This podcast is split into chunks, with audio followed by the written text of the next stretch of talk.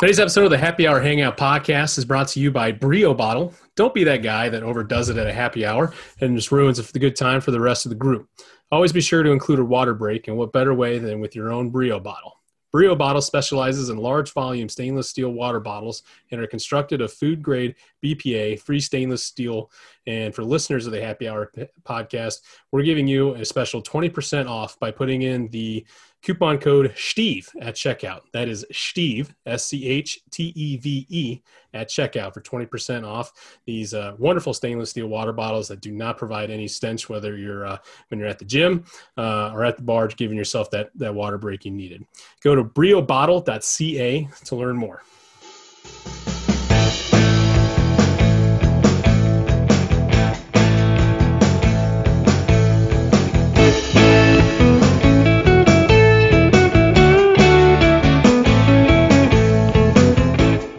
Yeah, so let's uh, let's go ahead and kick things off. You are this is another edition of the Happy Hour Hangout podcast. Uh, I'm Steven, accompanied as always uh, with Trav, uh, coming back from a from a month off.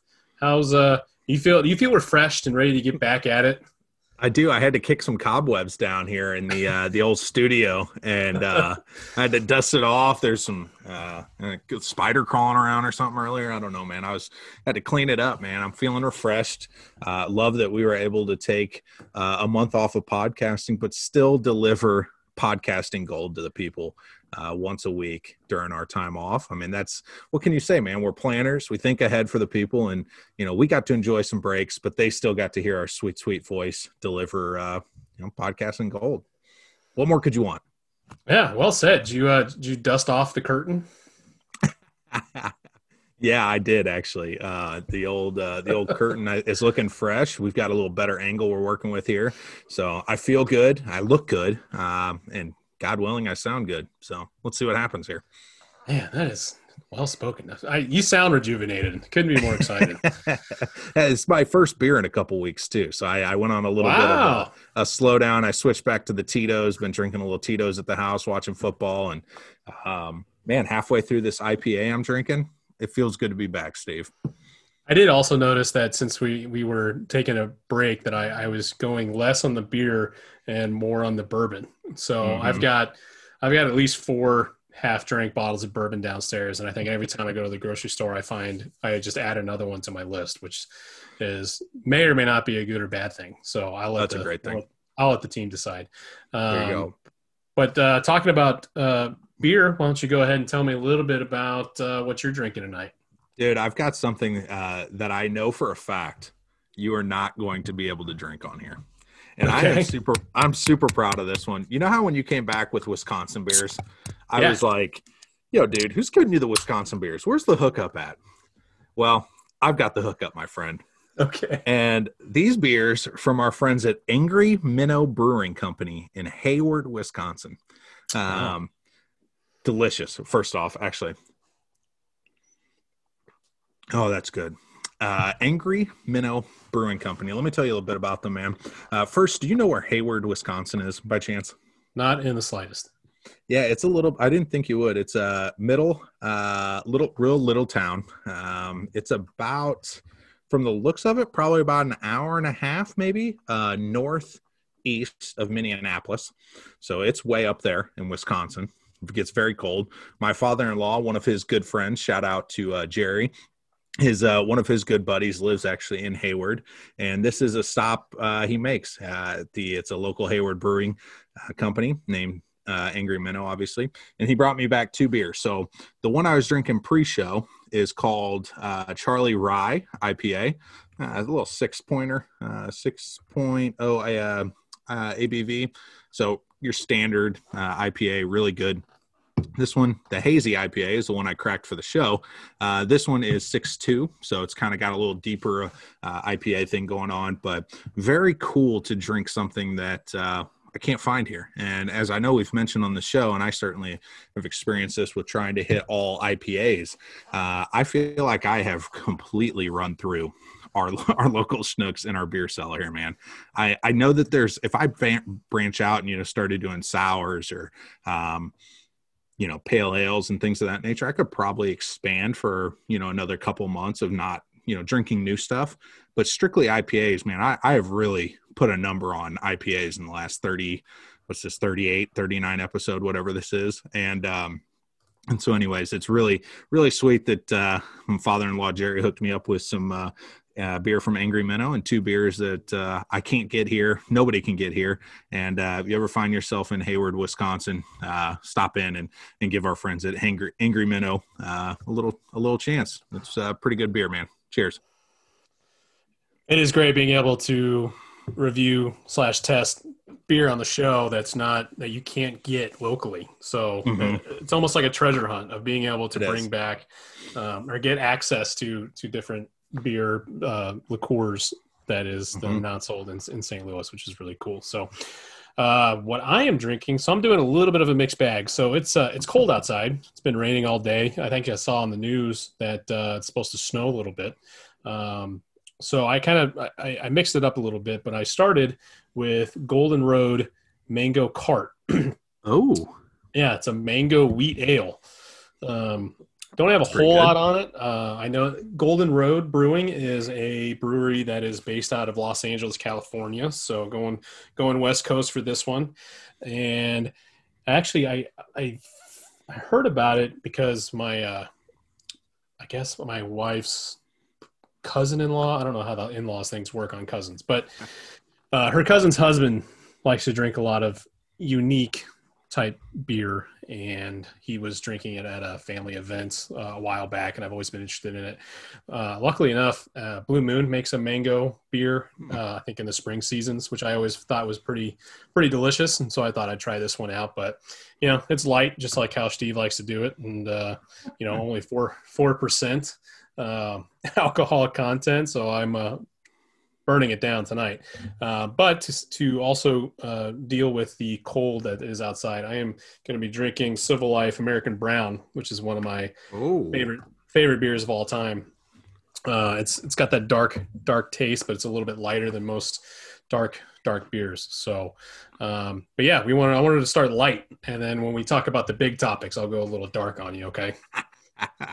looking forward to I've got my Harpo's cup full, so I'll uh, I'll cheers over to you, my partner, and we'll get started.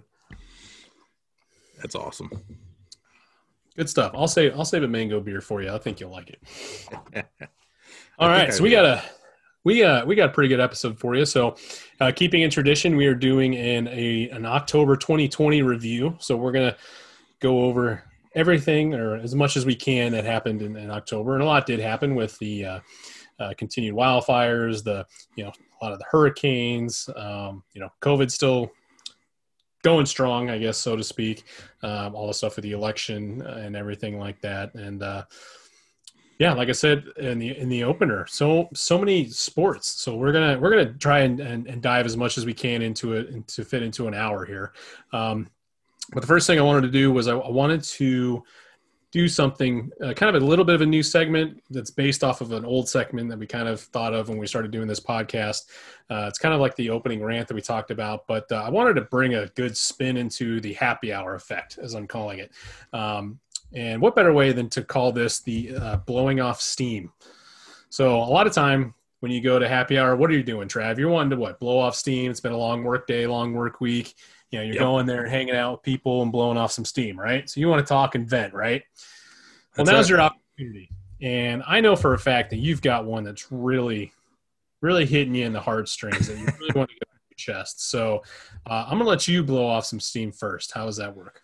Yeah, that's great. I uh so mine comes courtesy of fantasy football, and uh, I know what our non-fantasy football players are thinking. Uh, I'll just fast forward a couple bits here give me a second to explain. This is this is life advice, and this applies to all aspects of life. Just fantasy football in a nutshell. So every year we've got a group of guys, uh, Steve included, that we get in on a little fantasy football action. Throw a little bit of money on it. Nothing crazy. I mean, some of these guys out here are paying, you know, five hundred dollar entry fees and things like that. We're we're low ballers. We're we're around twenty five bucks, and you know, there's a group of us. Winner gets a good amount of money. Uh, most of the time, it's all in good fun and you think over the course of playing, you know, eventually I'm going to have that year.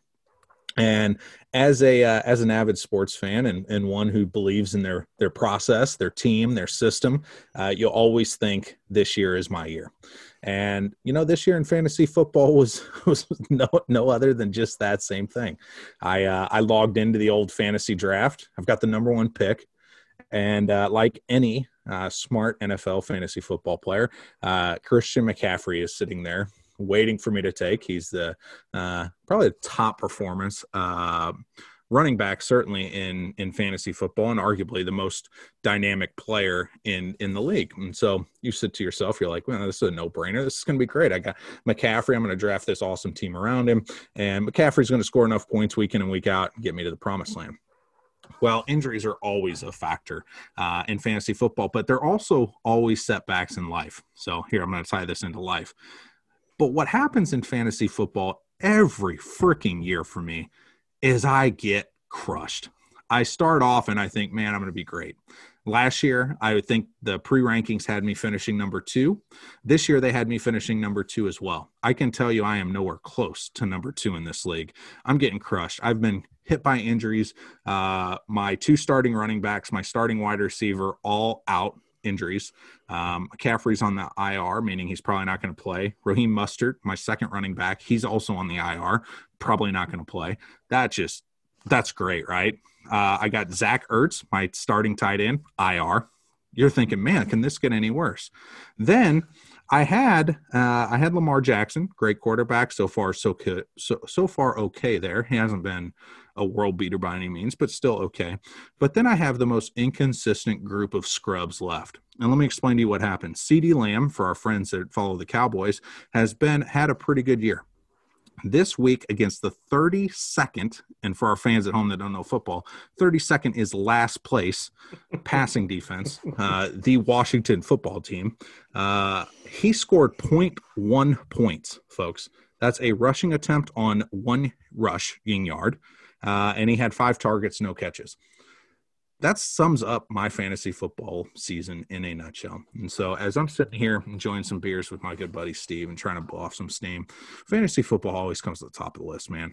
And it's so frustrating, but yet I will continue to play and I will continue to lose money. I don't know why. It's like getting kicked in the nuts and asking for more. I'm here for it. I do it. Don't know why. um, fantasy football is the worst humanly thing ever.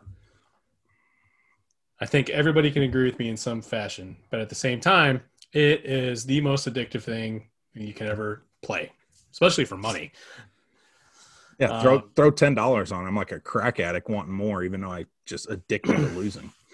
I find fantasy football more frustrating than me going from the uh, driving range to the actual 18 and shanking shankopotamusing everything that I hit after I was hitting them straight on the driving range. That is what fantasy football does to me, but I can't not play. I I'm in two leagues and one league I actually had the first pick as well and I can't I mean I'm in last place. I mean it's just, it's just been an abomination.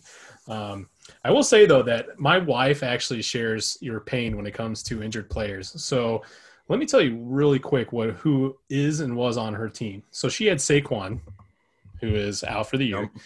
Uh, Tarik Cohen, who is out for the year. Goddard, who's on IR. Lazard, who's on IR in the most randomest of ways. Uh, Sammy Watkins, who is constantly out the point is is fantasy football is in my opinion like golf. It is the most fun thing to just constantly hate and be pissed off at at all times. But you do it anyway. And most of the most most people that are diehard about it are in at least two to three leagues which is like myself. So um, what's the Coming back for we, more. we've been playing we've been in this league for what five years? What's the best best finish you've ever had? Uh, i think i finished fifth one time. And how many how many people are in our league it started out with what ten? There's now twelve. Oh, yeah, it was at ten. Yeah, now we've we've been at twelve the last three. I feel your pain. Yep. All right, I got I got some I, I got something I want to get off my chest. I'm gonna blow some steam off here for you. I can't wait to hear your topic. Um, so you watched the presidential debate, right? The second one, most recently last week. Yeah, wa- yeah, I watched both of them. The whole thing.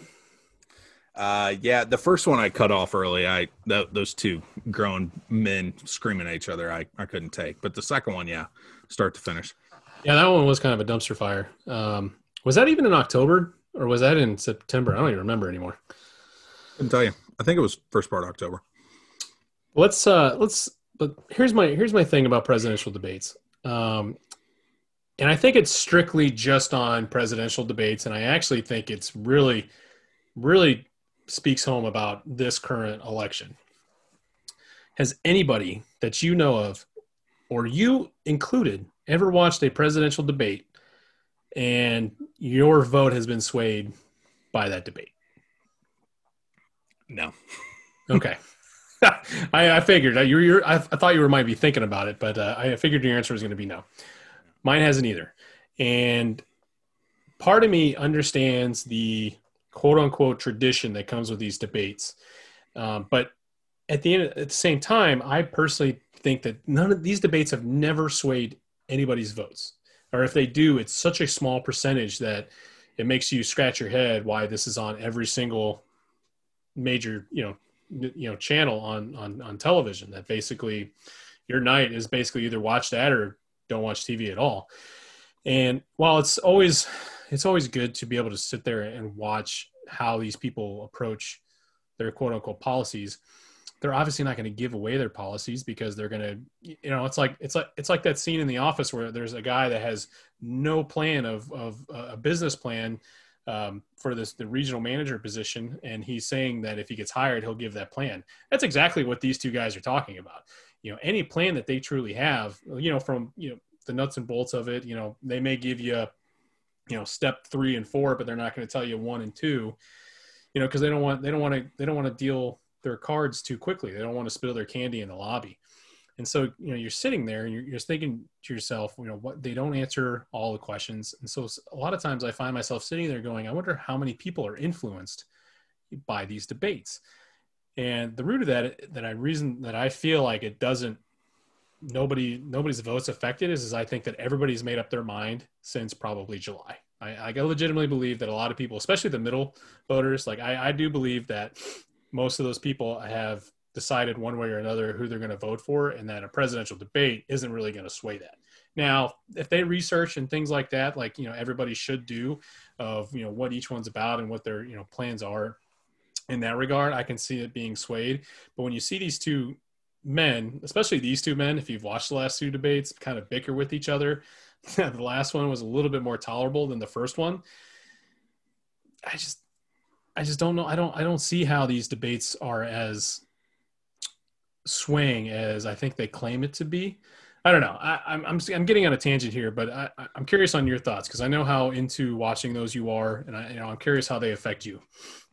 Yeah, I mean, I obviously I'm a big, big fan of politics. I, it's something that I I follow. I, I certainly watch both debates. Um, you know, I, I think I think you're probably you're onto something as far as you know the general crowd. Um, I think what these debates do um, is more from an excitement standpoint than anything. Um, so what I mean by that is, um, you know, it's it's no mystery at this point if you've listened to us for any amount of time that I'm certainly a right leaning um, right leaning uh, guy and um, you know, I think what you know, take take a guy that's in my perspective, for example, Trump goes out and has you know an incredible debate. I mean, is on point, quick with the responses, uh, jabs a little bit with Biden, puts him into a corner.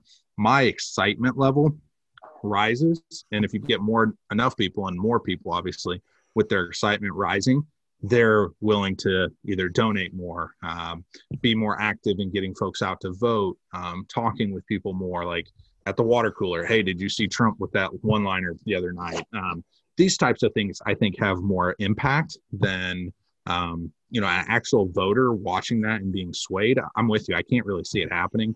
And think about it. They get two minutes to answer the question, something along the lines of, "What is your plan for healthcare?" That is such a loaded question to give two minutes. Are you freaking kidding me? Who the yeah. hell's going to answer that with any kind of substance? And so, um, yeah, I mean, I think it's more the the barometer and the excitement level. I mean, that's, I mean, let's be honest, that's why Trump does the rallies, right? I mean, it's not because he's getting up there and stumping and giving these like, excuse me, incredible speeches that he's in full detail. It's for the excitement. It's so you know, people at home looking, they're like, man, he's got 45,000 people at this one airport hangar in Pennsylvania. Holy shit, people love this right. guy. And then there's a excitement level from there. So I don't know. I think that's probably what they're more useful for. But honestly, it would be really nice to have, you know, I mean, we're both uh, uh, Joe Rogan fans, and I know he's mentioned doing a presidential debate. It wouldn't necessarily have to be Rogan, but somebody like that that's willing and curious and lets folks really talk and really explain themselves. Have some have a, a situation where both candidates go on a major platform like that and do a three or four hour deep dive and hit on every topic, really ask questions, maybe have somebody there that's impartial, you know, which is hard enough to do, but somebody that's kind of casually fact checking, none of this crazy fact checking, but like, you know, what obvious lies, right? And then like call them, kind of call them out gently on it and have them talk and explain their way through these crazy, intricate, detailed, you know, policies for three or four hours. I think that'd be a hell of a lot more beneficial than two minutes and then both talking over each other.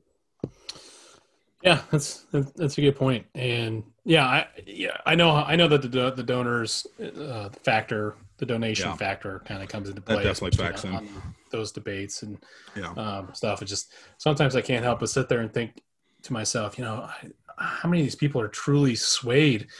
Um, mm-hmm. You know, especially when it comes to there's so there's there's more. I, th- I feel like they care more about two minute rebuttals on what the other person said that it's everything gets lost in translation so mm-hmm. fast and you just lose track of what's going on before you're moving on that you kind of sit there at the end of the segment and you go i don't really know what their answer to the question was and, and you know i feel like that as the american people stems creates frustration and, and things like that so yeah. but yeah that's uh that's just what i, I wanted to get off my chest so let's uh let's continue diving into uh, October for a little bit, um, and let's just keep let's just keep talking about our boy, our boy Don, Don John. Um, what were your thoughts about? What were you thinking whenever uh, we found out he had COVID?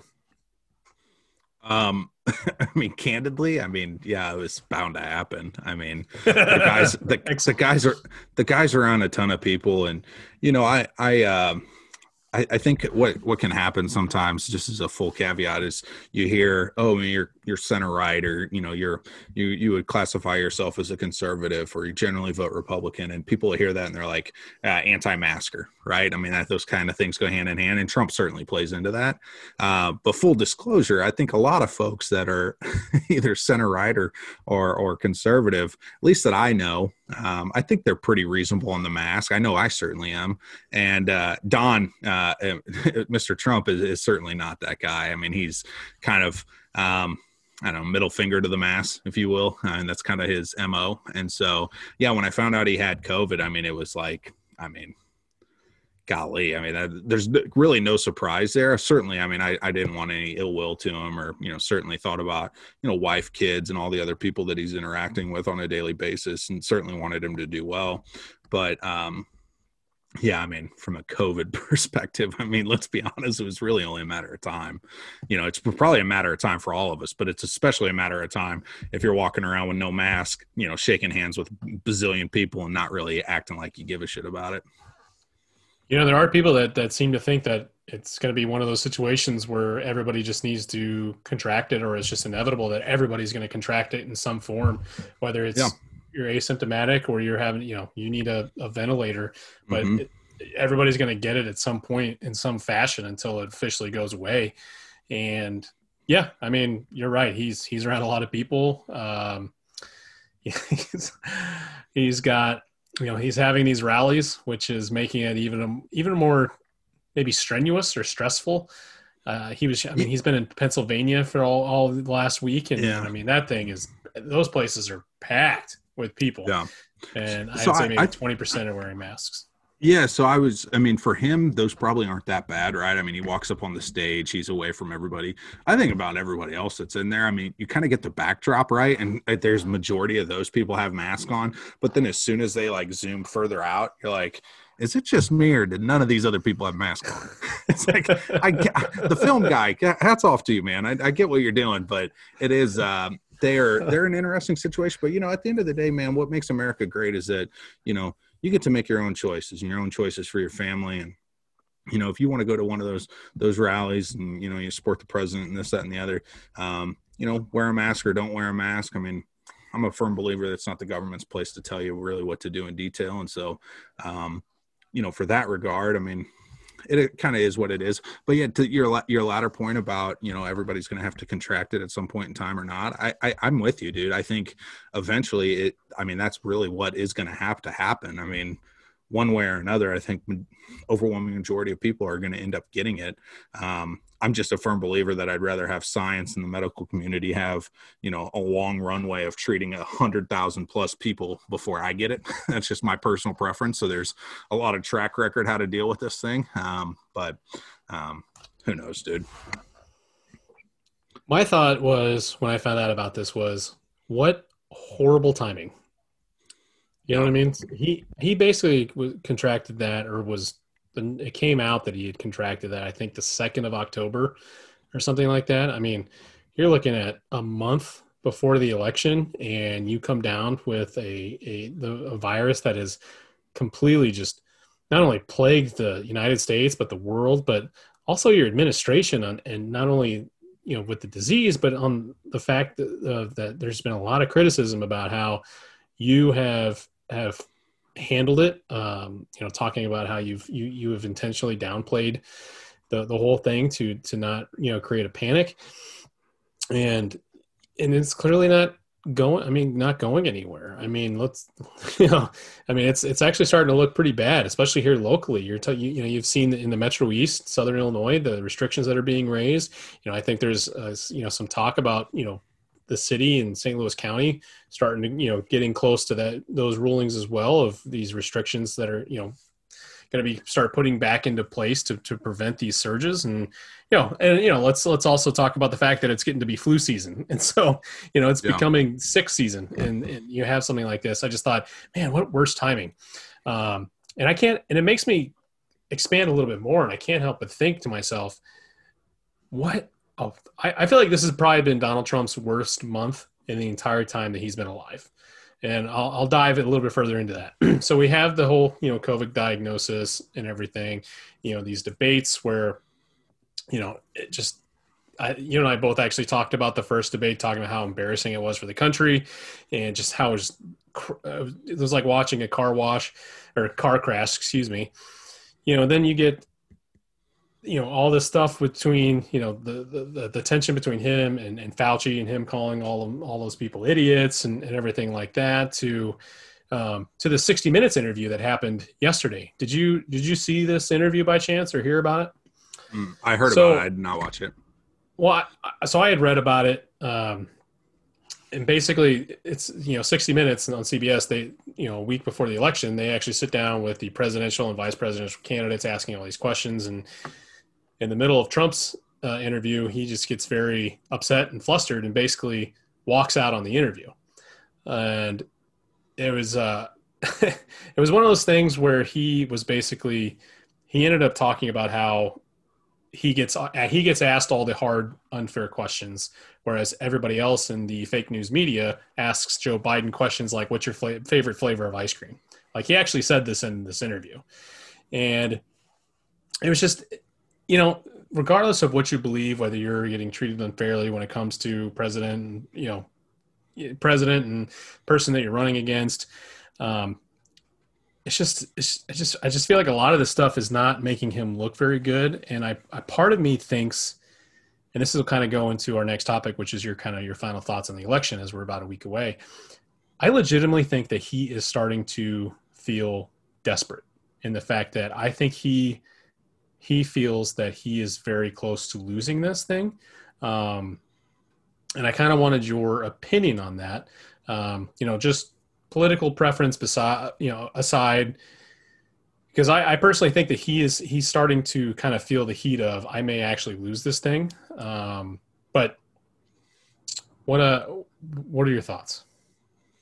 Um, yeah, I mean, I can see a little bit of that. I um, I think um, you know I to kind of go back to what you were you were just talking about as far as the uh, the questioning and and the treatment. I you know one of my one of my biggest I, I guess qualms with um, certainly with politics, but certainly the mainstream media is that exact like feeling that he has if you are if you're i would assume if you're middle of the road or anybody it, it would jump off the page at you but certainly as a conservative what it does is every time these these debates happen the, these questionings happen it is always the hardest hitting shit and repetitive attacks um, that that come Trump's way. And it actually it happened with Bush. Um, it'll probably happen with the next Republican, you know, president or or person running for for president that's a Republican.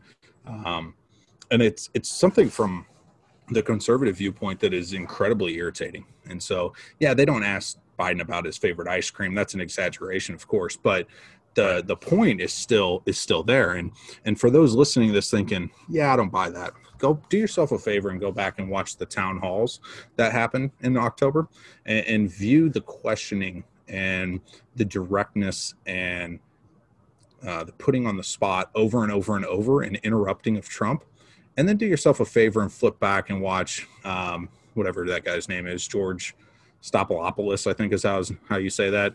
Um, watch his interview with Biden and tell me that interview doesn't look like two boys smoking a stogie on the back deck after having some whiskeys and hanging out.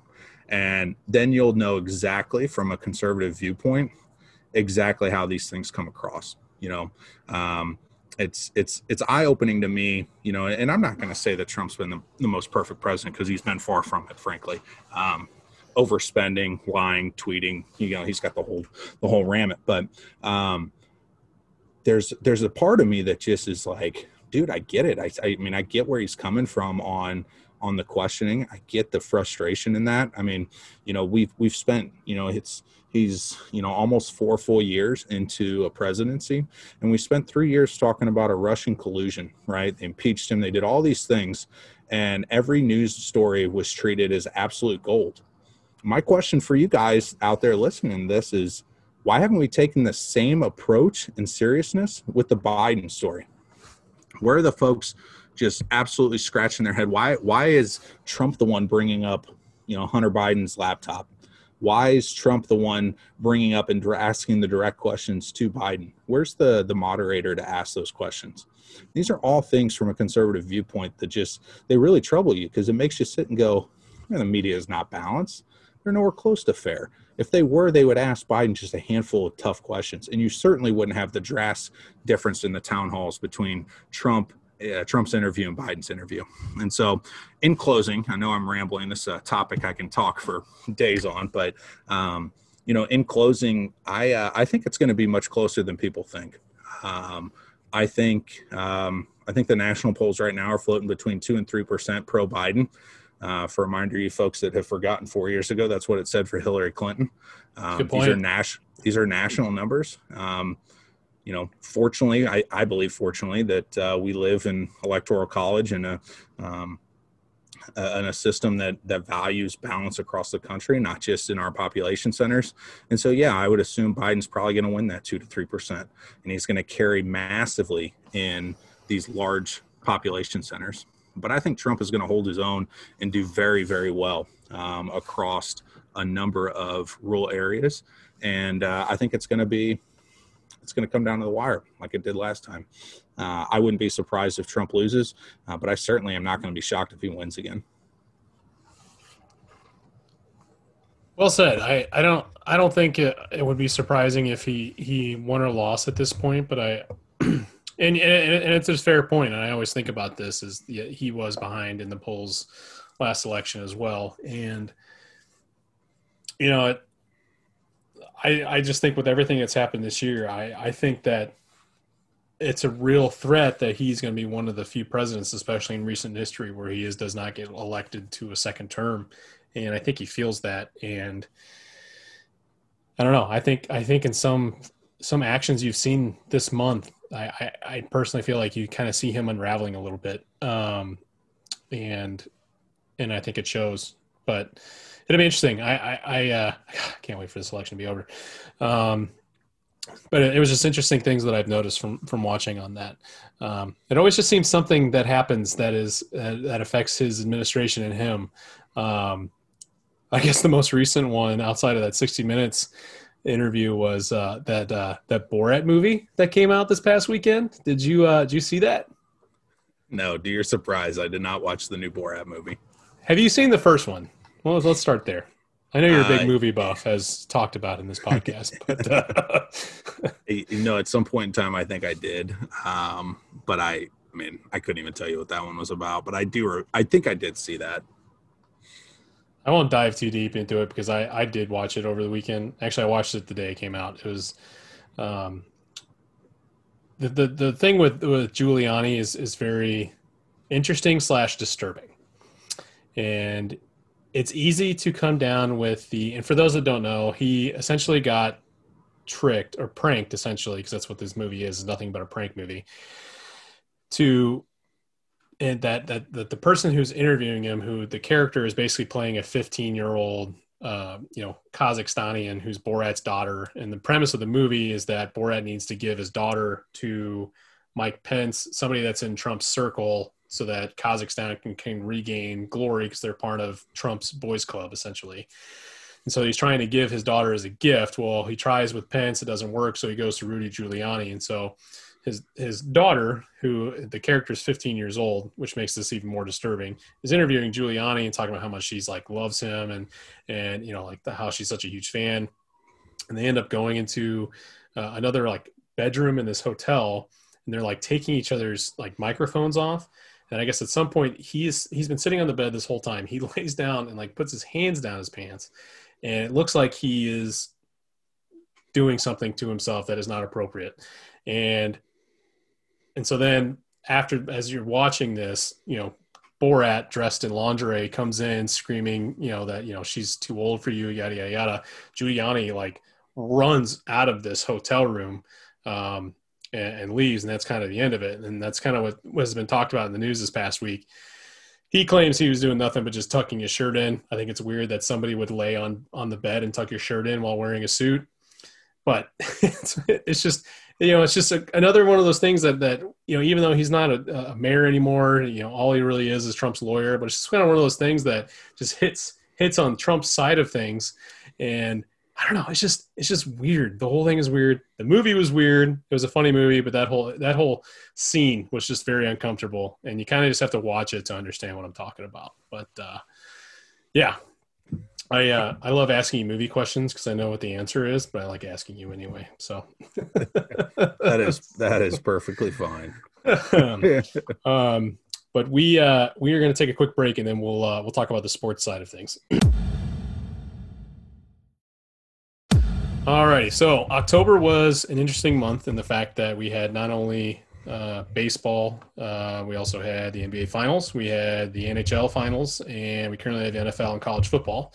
Um, so let's go ahead since we talk we talk a lot about basketball. What uh, what ended up being your your thoughts on the NBA finals, and then what was your thoughts on how just everything worked in general for the NBA? You know, the bubble, the playoffs, everything.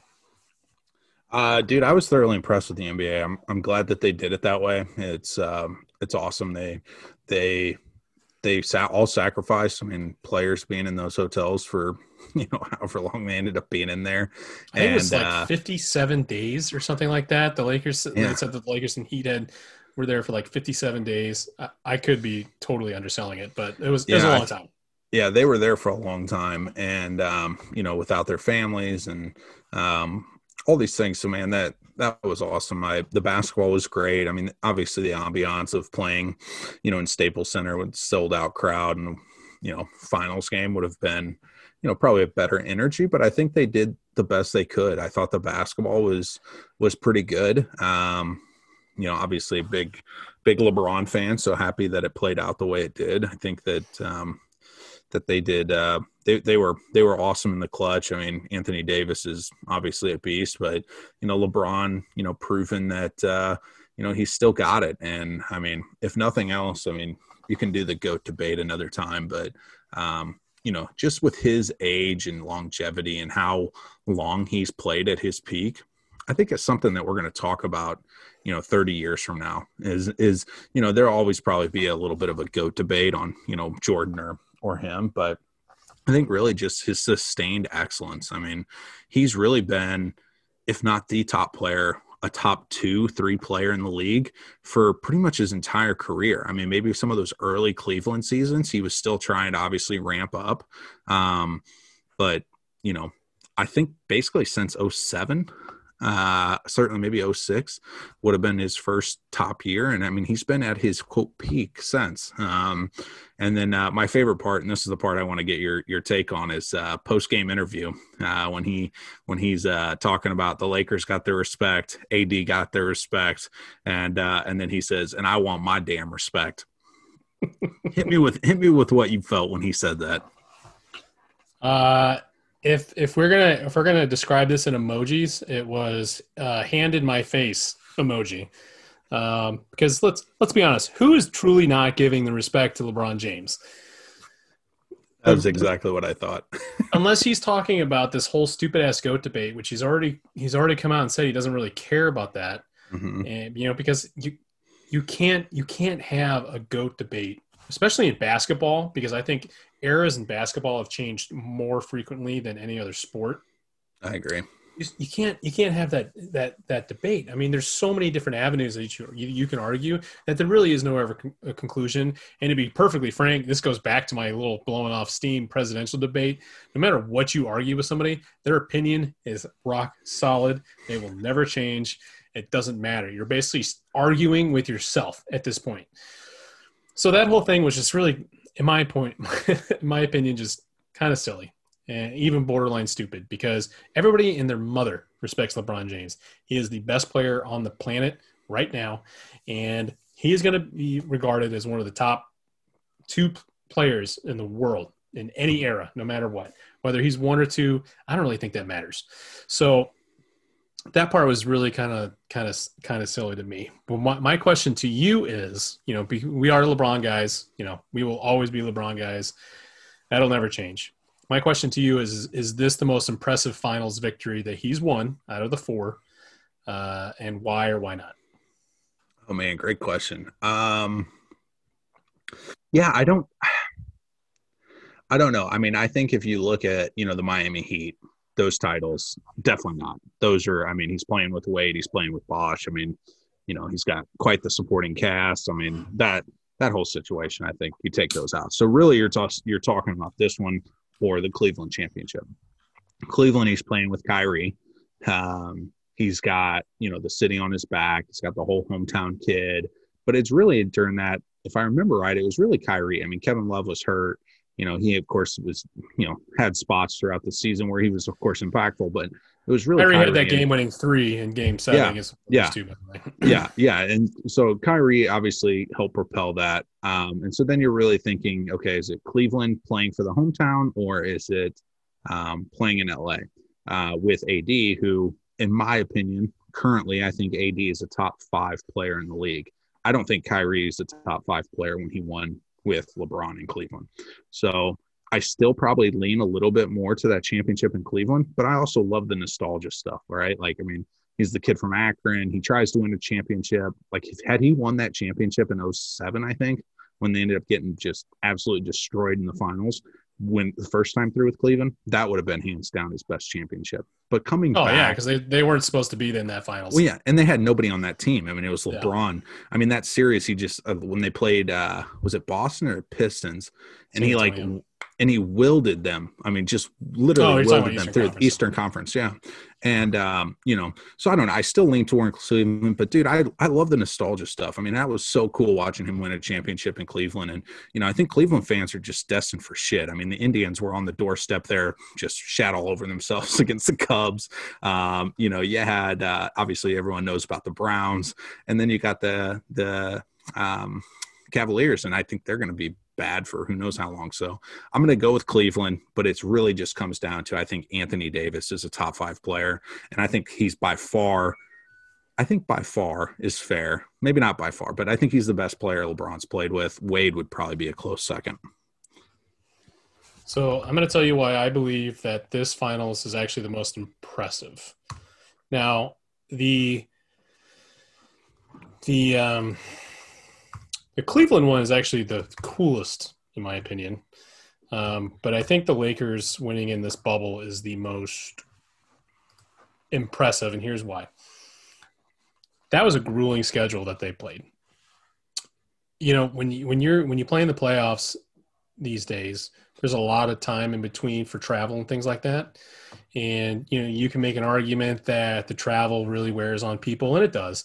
But in a in a game, a, ty- a kind of game that they're playing in a bubble like this, where they're playing every day, and then in the finals, it was every day, and I think there was like a break. I can't totally remember, but you're basically playing nonstop. And for a guy who's 36, 37 years old, who has at this point the most minutes played in the playoffs, has not missed has, has not missed a single game in the playoffs that his team's whenever his team's been in it.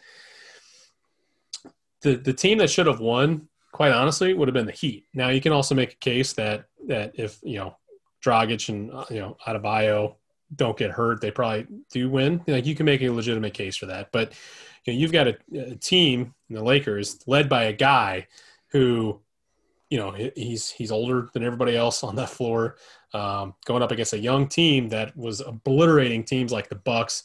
Uh, you know, the Celtics was was was close, but there a lot of their wins were convincing wins. Uh, you know, handling the the Raptors the way that they did. I'm sorry, the Indiana Pacers the way that they did. It, it was it, it really was was laid out to be a young man's you know a younger team's championship this year. And lebron james said nah nope. And i mean the way that he played was phenomenal. Uh, i think the way that uh, you know ad played uh, was phenomenal although it's it was always kind of curious how he had some games in the playoffs where he had like one rebound by the fourth quarter like I think three games against the Nuggets, he only had like two rebounds by the fourth quarter uh, in some of them, and and so I think that in that regard, that's more impressive because you know he's been in the league a long time. He's older. He's used to a way that the NBA has been played, and you know when it comes to scheduling and travel and things like that, that a lot of these young bucks who have the energy to be able to play every single day for 60 straight days could have a competitive advantage over, and it just didn't matter. I mean, LeBron James turned on his LeBron Jamesness and uh, and helped the Lakers win win a championship. So I, I do actually believe that this is one of the more impressive finals victories, just on the sheer fact that it was different and and and the gruel, gruelingness of it uh, for for all the players that were involved. So real question is: is do you respect his name? um, that interview now. killed me. That I've interview killed me. Cheering him on for 18 years, but now now I respect it now you're like, yep, that respect flowing. let's uh let's talk about the NFL real quick. Uh, the halfway mark is technically next weekend. What uh, outside of the fact that you hate your fantasy football team, what what are your thoughts on the season so far? Oh man, you're gonna hate this because I I've gone in these waves where I just kind of periodically check in and watch watch random games. So this is probably not your most educated answer to this question, but um, Pat Mahomes is still awesome. Love to watch him. Uh, love watching Kyler Murray. I've actually watched two games in the back to back weeks. He is fun to watch. Um, Huge and then Kyler. Yeah, I like what they got going down there, man. Um, old Kliff, he's calling it and opening everything up. And Kyler Murray's got a great, I mean, he's obviously incredibly athletic. Um, I used to hate Seattle, but now that the Rams are gone and that rivalry obviously is, I could care less about the rivalry. I find myself really enjoying um, Russell Wilson. And uh, I mean, DK Metcalf is a freaking just beast. Did you see the video last night of him chasing that guy down? Yeah, I watched that. I watched that whole game because that game was just incredible from start to finish. Yeah, I saw that yeah. and I, I almost screamed. Yeah, uh, so that's incredible. And then last but not least, um, has the um, Tom Brady Bill Belichick uh, debate been decided? Uh, Tom looks youthful. Tampa looks fun. Um, they've got uh, a lot of weapons. Looks like they're about to get Antonio Brown down there, and uh, so uh, I'm I got my eye back on Tampa a little bit. And those are kind of my quick hitters, I think. Let me let me give you some quick hits. Yeah, um, yeah the uh, the Tampa Bay Buccaneers. Um, so you used to be a fan of the Buccaneers way back when. I think you oh, yeah. should might back to being a Buccaneers fan, at least for the next two years, because um, they're they're, they're, legit. Um, Tom's Tom's Tom's still Tom. TB12. Gronkowski apparently has found the fountain of youth, and um, we're both currently fans of the Denver Broncos, and they are Mhm. ratchet. Is just the best way to describe that. They're so they're such a mess that I don't even want to go It's- into it. Drew Lock looked Um, miserable yesterday. Oh my god, dude! Oh, terrible. Drew Brees, I think, is done, in my opinion. Yeah, he's he's an old man. Can't throw the deep ball anymore. Um, they were they were a, I believe a 65 yard field goal away from going to overtime against a team that they were favored by seven points. And without Michael Thomas, honestly, he looks lost um, in some aspects. I mean, you, you have Alvin Kamara basically saving him on third and sixes all the time, and I, I just that's not it's not going to go off for the Saints at some point later this year. I think his his the twilight is is gone. Um, yeah, Pat Mahomes is still Pat Mahomes. He's always going to be Pat Mahomes that team will forever be good no matter who you bring in. I mean, Le'Veon Bell barely played and he still ran off. I can't even remember how many yards. Maybe that's just how bad the Broncos defense is. Um, the NFC is super deep compared to the AFC. Um, the Jets are going to get Trevor Lawrence, and uh, If he comes out, you, you, you heard it here first.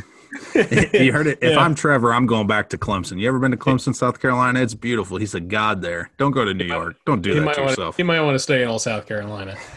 um, and uh, yeah, it's just and, and finally, I mean, it, it's been weird watching NFL games of all games. I know college football is a different atmosphere when it comes to you know the fan bases because most of the stadiums typically hold more fans than NFL stadiums do, or at least they used to.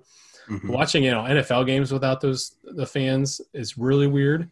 You know, I was watching the the Steelers and, and Titans game, and the way that the Titans came back to make that a very competitive game. I just kept thinking to myself, man, I would give anything for fans to be there going crazy and helping dictate how that, you know, the outcome of that game. Cause I, I do believe that if they had fans there, that it probably would have resulted in a Titans win. Um, you know, so not having fans at, at football games, just college and NFL has just been uh, surreal. Um, yeah. And then finally the NFC West is the best division in football right now. I mean, they're the most fun to watch. I still root for the Rams. Um, I don't root for them like I root for the Broncos, which maybe I should because they're better than the Broncos. But just seeing how competitive those teams are, um, you know, the 49ers are, are legit again. You know, the Rams are good. Seattle and, and Arizona, I mean, just walloped on each other yesterday. And that was just one of the most fun games I've watched this year. And yeah, I mean, that's just the division that I, I want to watch. And, um, and then finally, how about those Cowboys? Your favorite team of all time? I'm just kidding. Um, our our former guest Brett Mikowski, his favorite team, um, who is probably at home today crying a river after his uh, his team lost pretty handedly to the uh, Washington Washingtons. So. Yeah, that's just a couple, couple, couple notes. That's a great roundup. I, I appreciated that. I figured you'd like that. Um, let's uh, let's go into baseball real quick. I got a question for you because, and I wanted to bring this up because I I got into a lovely um, social media uh, debate with one of our our buddies about the St. Louis Cardinals and the fact that our front office may or may not just suck at evaluating ta- evaluating talent, making bad trades, not willing to sign people and spend money, things like that. My question to you is: so in these in this playoffs, there have been some significant former Cardinals that have really shined because they you know they've taken their teams to the playoffs. The two most notable ones was Luke Voit, who was a St. Louisan with the Yankees, who led the American League this very short season uh, in home runs, and Randy Arozarena, who actually broke the record yesterday in postseason home runs and hits. My question to you is Do you think that our front office just can't evaluate talent anymore and we don't have the appeal to build a good team? And by appeal, I mean that quote unquote cardinal way that we used to have. What what what are your thoughts on that? I know you haven't really followed baseball much this year, so I, you're you're not going to have a biased opinion in my you know from that, but a lot of a lot of Cardinal former Cardinal players, Tommy Pham included, you know, because the Padres you know beat the Cardinals in the playoffs, have been kind of you know shining and exceeding in uh, in the playoffs. Who are not wearing STL Cardinal uniforms, and the people that we have chosen to play for the Cardinals instead have been lackluster, I guess to say the least, in their in their performance, especially on offense. What what do you think about that? Well, I was uh, I was a big in Mo we trust guy. Um, self self admittedly, I mean, you know, really, if you think about baseball here in St. Louis, really since we've been, you know, really since 2000. I mean, we've been incredibly spoiled, right? I mean, they've missed the playoffs on you know slightly more than a handful of occasion over 20 years. I mean, most com- most teams can't say that. Um, we've won uh, multiple World Series. We've been to multiple World Series. Again, most teams can't say that. And so I was a big in Mo trust guy. It was kind of my, you know, anytime I'd hear people dogging, you know, our front office, and hey, Mo's done it. We've we've been here. We've we've we've done this, and and things have been well. I think we have the right coach. Uh, I'm excited about the coach. I think the coach is not the problem. Um, I think uh, there is something to be said for the talent evaluation. Um, I think that you know the Cardinal Way thing, people hated that, but it was kind of our mantra. And I think that as bigger markets have gotten and turned around and, and been you know better at baseball, really, I mean, it's really kind of it's dampened our ability to even get like that top talented you know free agent or trade prospect to want to come here too. And so we find ourselves in this weird spot where we have to do it. I mean we are the definition of a mid-market team. Yes we can we can stroke a check for you know goldschmidt and and spend 20 million 25 million on one person but we don't have dodger money. We don't have the yankee money right? And so we have to do this balance of like spend on a couple positions but then really develop our own talent.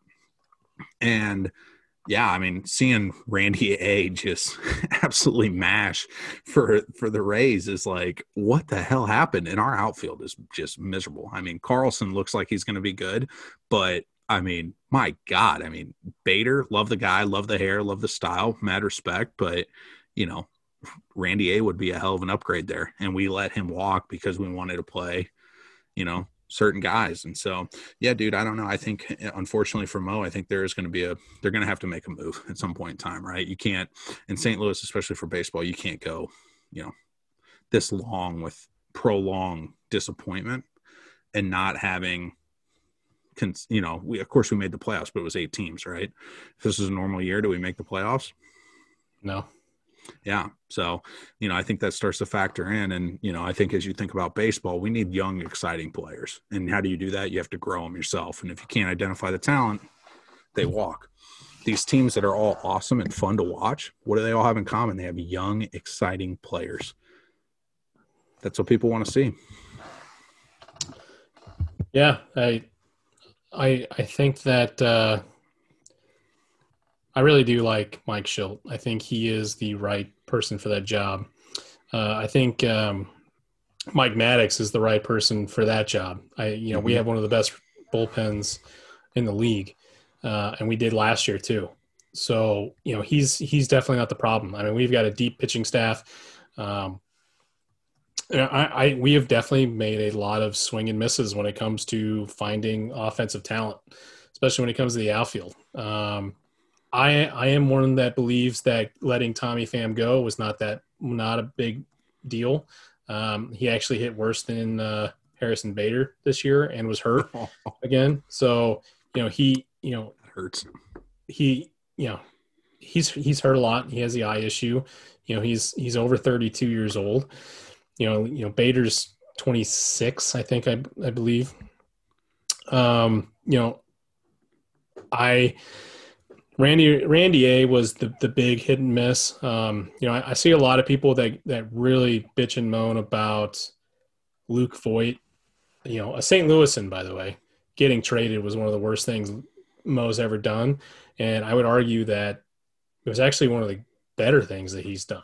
Uh, and the reason being is because the Luke Voit trade gave us Giovanny Gallegos, who is going to be our long term closer uh, or setup man uh, you know, alongside Jordan Hicks.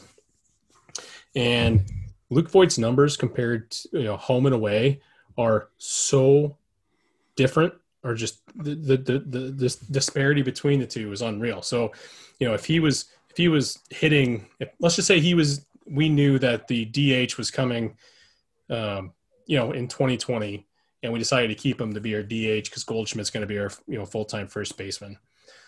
He would not have hit. He would not have led the National League in home runs because all his home runs came from the the Yankee Stadium, which is so easy to hit home runs, especially to right field, which is where a lot of his went.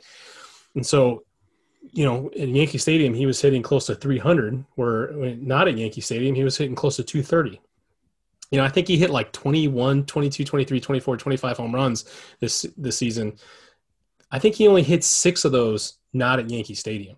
And so I don't think Luke Voit is, you know, Luke Voit is more of a beneficiary of where he plays um, than who he plays for, or the fact that he is this elite talent. I, I do think that they did miss some some things when they evaluated his talent. I'm talking about the St. Louis Cardinals, but there's no way that he would be producing the way that he's producing in Yankee Stadium in Busch Stadium. There's just no, and there's just no way that he will ever have the defensive talent that Goldschmidt would have.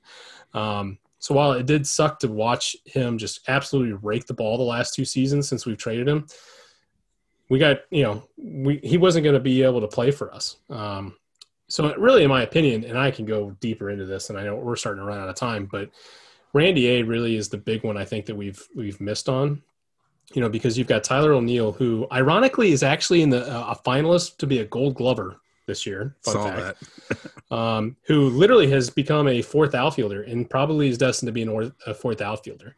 Um, Carlson's going to be great.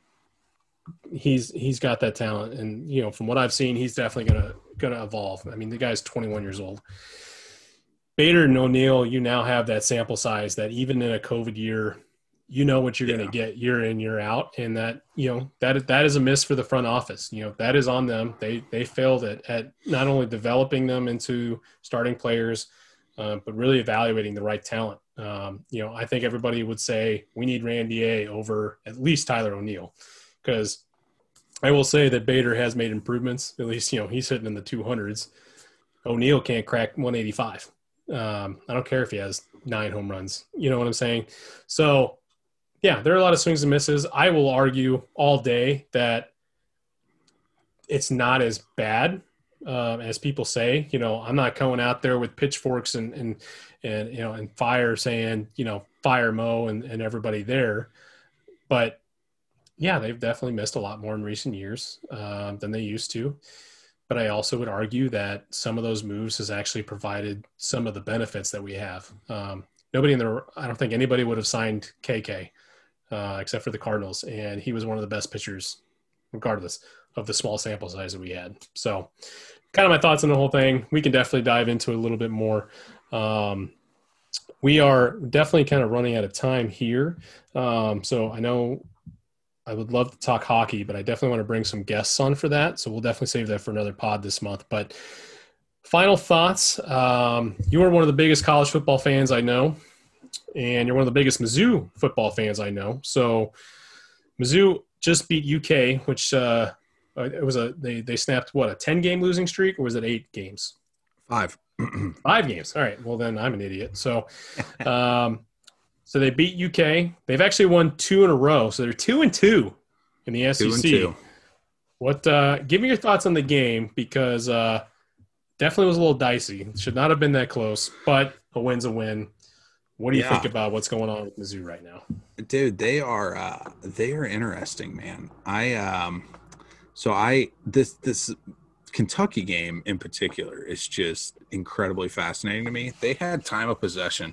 So there's 60 minutes in a in a game, right? And so for our friends that aren't super, you know, football nerds, you would assume 30 minutes apiece, offense, defense, right? Mizzou had total time of possession was 46 minutes. Uh, that is incredibly lopsided. That means that their defense only played 15 minutes of the game, which never never happens. Um, they had what made it dicey though is um, uh, Coach Drinkwitz. Love you by the way. If you you ever listen to this podcast, huge fan. So glad you're in Missouri. Um, but um, he he rolled the dice on one too many fourth downs, and we had opportunities oh to score. How many fourth downs did he play? Five. Yeah, I mean they they got crazy with it. Um, they they really did. They they went kind of, um, I would say almost even a little overboard. Um, and I love the I love the aggressiveness. I love, um, I don't know. I love all of those things. But um, it just you know not not what you want to see. You want to see them put up points. So they played Kentucky strong. They won, which is which is the important part. They're two and two. They lost to Alabama and Tennessee, and then they beat LSU and Kentucky. Um, dude, overall, this team is has been everything that I would have hoped it would have been. Um, they they play ball control. They run the ball. They've been effective on defense, and most of all, it's fun to watch. They're not making crazy errors. I mean, God love Barry Odom, and uh, you know, shout out to Barry O. I mean, they're doing a great job at, at uh, Arkansas as defense coordinator. Arkansas. Oh yeah, he's um, he's helped I mean, rejuvenate com- rejuvenate that program. They're they're a complete different program. They're going to be tough this year. Um, they've played people tough. They they're better than people expected. So Barry O, you know, certainly don't know hanging your hat here. It just Mizzou didn't work out as the head coach, but they're fun to watch. They're not making errors. Um, I was I pulled up the stats just as a, some quick hitters here, but uh, Larry Rountree, our starting running back, 100 yards rushing a game. That's incredible. I mean, that is consistency. And boy, do they give him the ball. He had over 30 attempts last week against Kentucky. That is incredible. Uh, Connor Bazelak won the job after second game of the season. His first start was against LSU. He's 2 and 0 as a starter which is fantastic. He's throwing for over 220 yards a game. He's well, producing numbers completion. missing a lot of his starters, right? Because a lot of his starters got yeah. got sick or, or hurt. Yeah, uh, they had some COVID. had COVID stuff. outbreak. Yeah. yeah. Yeah, but he's 70% completion rate. So, I mean, when he's throwing it, he's incredibly accurate. He's athletic enough where he's still, you know, he can carry the ball on like QB draws and things like that. And he's just, he's incredibly accurate. And the thing I love most about it, he's a redshirt freshman, y'all. So, this team is going to be good and we are going to be consistent. And I am just ear to ear grinning because I'm just so excited that we have our coach we have playmakers. Our coach can recruit. We're, we're drawing in four stars. We just picked up four stars, two four star recruits from Indiana, which is incredible. Um, you know, and we got a redshirt freshman, our quarterback of the future. We got the programs building. Um, all good things happening in Columbia, Missouri. And the fact that we're two and two in a year where if we won two games this year at the start of the season, I would have been happy. We're already there. And now it's like, okay, we're we're going to play Vandy. We're going to play South Carolina well. We're playing Florida this weekend in Florida. That's going to be a big test. We'll know pretty quick how how determined and how good we really are right now. But man, we're we're in a good spot and it's growing. And uh, golly, when Mizzou football is good, life is good. And uh, we're uh, we're there. So appreciate you letting me chat. Hopefully you guys can check them out. They're playing 6:30 p.m. Saturday night in Gainesville, so should be a fun game. And uh, you know, Florida is one of those wild states that they're allowing fans, so there's going to be some crazy shit going on in the stadium if uh, if Mizzou can pull off this upset. So tune in; it'll it'll be a fun one. It's a good time to be a Mizzou fan. Uh, you know, if you're watching our our podcast, you can see that uh, Trav's got the Mizzou hat. I got the uh, Mizzou. It's not really a poster board. It's some. It's a piece of wood with the shape of Missouri with the tiger on it, but um, you know, we're huge Mizzou fans. We understand that playing in the SEC, we'll, we'll never win, you know, SEC championships typically. Uh, we're not going to the playoff anytime soon, but uh, when we're competitive and, and we, you know, bring, pull out wins, especially when no one thinks we're going to pull out wins, that's the best feeling to have. And it's a good time to be a Mizzou fan because this team's going to be together for a while, like Travis was talking about, redshirt freshman quarterback and – you know, uh, Larry Larry Rountree, by the way, in my he just he passed what third on the all time all time, yeah, and for a running back, because I think the mm-hmm. first all time was uh, Brad Smith, who's uh, nobody can come close to his yards. It was like four thousand yards or something like that. Um, but he's he's quietly becoming one of the most uh, legendary running backs yeah. he's. He's very very quiet and he's a workhorse. Uh, and he's been here for you know since since you know he's a senior now but he's been here for four years. It's been great to to watch him do his thing. So yeah, yeah. good time to be a fan. I, I definitely like that. So um, I know we like to talk about sports a lot here, and we like to give our opinions, but we want to hear yours. So if you want to uh, ask us a question, debate us, tell us we're high on something um, based on our, our sports opinions, I definitely welcome that. Uh, you know, please reach us out on the socials. You can reach out to us personally, or you can hit us up at the Happy Hour pay, uh, podcast uh, social pages uh, it'd be definitely fun to have have some fun sports debates with people. So um, that is definitely going to wrap up our our episode here, uh, talking a little bit about October here in 2020. Um, I've got a little bit of a quick shout out. I don't want to go too too in depth about it, um, but I, I want to shout out uh, the company Purple. Uh, so that company is a it's a and I know we talked beforehand that you didn't you had never heard of it before, but it's a it's a mattress company um, where you can you, you order basically you order a bed online, they ship it to you, they ship you the frame and the mattress. You build the frame, which is relatively easy to do, or at least the instructions make it relatively easy to do. And then you essentially unroll this mattress that gets sent to you in the mail. Um, so my wife and I finally decided to upgrade to a, a king size bed. I've been sleeping in a queen for so long, and I it was getting a little too cramped because we got a 60 pound doodle that loves to uh, spread out, and so I find myself confined to one eighth of the bed. So we upgraded to a king, and, and I got to be honest with you, Trav, I, I don't know why it took me so long to upgrade. Uh, I believe you have a king size bed, correct? Oh yeah. I don't know. I don't know what took me so long to pull a trigger because it was game game changer. Um, they they sell pillows, uh, you know, special pillows, and yeah, I, I, encourage everybody to kind of look them up, especially if you're you're bed shopping. Uh, you know, check them out and see what they're all about because it's definitely a game changer. It's one of the most comfortable beds I've ever slept in, and uh, yeah, couldn't be happier. So that's my that's my shout out of the week. Um, as we kind of wind down, want to thank everybody again for for downloading our our podcast. Uh, we're really starting to grow our average downloads and our, our viewership, and, and we want to continue to to grow that. So please, uh, wherever you listen to us or you know find us on the socials, like and, and share those episodes with the world as we continue to try to expand. Um, Trav, do you got anything, any final thoughts and, and prayers that you want to give out? Uh, dude, it felt great to be back again. Thank you for the listeners. Um, like Steve said, man, we can't do it without you guys. If you love what you hear, you hate what you hear, share it, man. Tell the tell the world what kind of idiot I am on politics and sports. I'd uh, uh, get get somebody on here that can talk me off my cliff here. But uh, dude, we we appreciate you all and, and thank you very much. If you if you're listening still through this episode, we appreciate it. We do it for you. Thanks.